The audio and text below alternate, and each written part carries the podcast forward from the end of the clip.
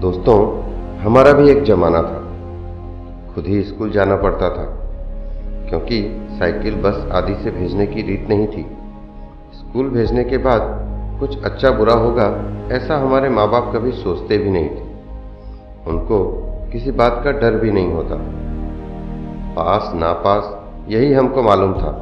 Percentage से हमारा कभी संबंध ही नहीं था। ट्यूशन लगाई है, ऐसा बताने में भी शर्म आती थी। क्योंकि हमको ढपोर संत समझा जा सकता था। किताबों में पीपल के पत्ते, विद्या के पत्ते, मोर पंख रखकर हम होशियार हो सकते हैं, ऐसी हमारी धारणाएँ थी। कपड़े की थैली में बस्तों में और बाद में, एल्युमिनियम की पेटियों में किताब कॉपियाँ बेहतरीन तरीके से जमा कर रखने में हमें महारत हासिल थी। हर साल जब नई क्लास का बस्ता जमाते थे उसके पहले किताब कॉपी के ऊपर रद्दी पेपर की जिल्द चढ़ाते थे और यह काम एक वार्षिक उत्सव या त्यौहार की तरह होता था। साल खत्म होने के बाद किताबें बेचना और अगले साल की पुरानी किताबें खरीदने में हमें किसी प्रकार की शर्म नहीं होती थी, क्योंकि तब हर साल न किताब बदलती थी और न ही पाठ्यक्रम। हमारे माताजी, पिताजी को हमारी पढ़ाई का बोझ है, ऐसा कभी लगा ही नहीं। किसी दोस्त के साइकिल के अगले डंडे पर और दूसरे दोस्त को पीछे कैरियर पर बिठाकर गली गली में घूमना हमारी दिनचर्या थी। इस तरह हम ना जाने कितना घूमे होंगे। स्कूल में सर के हाथ से मार खाना, पैर के अंगूठे पकड़कर खड़े रहना और कान लाल होने तक मरोड़े जाते वक्त हमारा ईगो कभी आड़े नहीं आता था। सही बोले तो ईगो क्या होता है हमें मालूम ही नहीं था। घर और स्कूल में मार खाना भी हमारे दैनिक जीवन का एक सामान्य प्रक्रिया थी। मारने वाला और मार खाने वाला दोनों ही खुश रहते थे।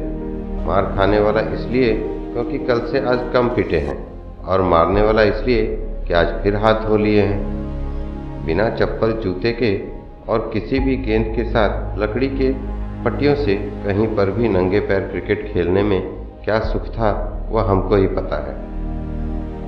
हमने पॉकेट मनी कभी भी मांगी ही नहीं और पिताजी ने भी दी नहीं। इसलिए हमारी आवश्यकता भी छोटी छोटी सी ही थी। साल में कभी कभार एक हाथ बार सेव मिक्सचर मुरमुरे का भेल खा लिया तो बहुत होता था। उसमें भी हम बहुत खुश हो लेते थे। छोटी मोटी ज़रूरतें तो घर में ही कोई भी पूरी कर देता था, क्योंकि परिवार संयुक्त होते थे। दिवाली में लौंगी पटाखों की लड़ को छुट्टा करके एक एक पटाखा फोड़ते रहने में हमको कभी अपमान नहीं लगा। हम हमारे माँ बाप को कभी बता ही नहीं पाए कि हम आपको कितना प्रेम करते हैं, क्योंकि हमको आई लव यू कहना ही नहीं आता था। आज हम दुनिया के असंख्य धक्के और टोंट खाते हैं और संघर्ष करती हुई दुनिया का एक हिस्सा है। किसी को जो चाहिए था वह मिला और किसी को कुछ मिला कि नहीं, क्या पता? स्कूल की डबल ट्रिपल सीट पर घूमने वाले हम और स्कूल के बाहर उस हाफ़ पैंट में रहकर गोली टॉफ़ी बेचने वाले की दुकान पर दोस्तों द्वारा खिलाए पिलाए जाने की कृपा हमें याद है। वह दोस्त कहाँ खो गए? वह बेर वाली कहाँ खो गई? वह चूरन बेचने वाला कहाँ खो गया?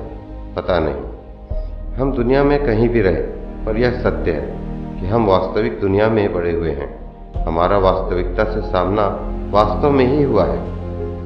कपड़ों में सिलवटें न पड़ने देना और रिश्तों में औपचारिकता का पालन करना हमें जमा ही नहीं।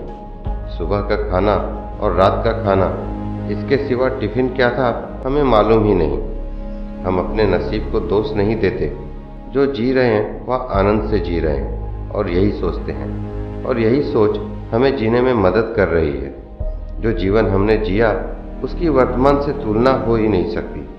हम अच्छे थे या बुरे थे, नहीं मालूम, पर हमारा भी एक जमाना था। धन्यवाद दोस्तों।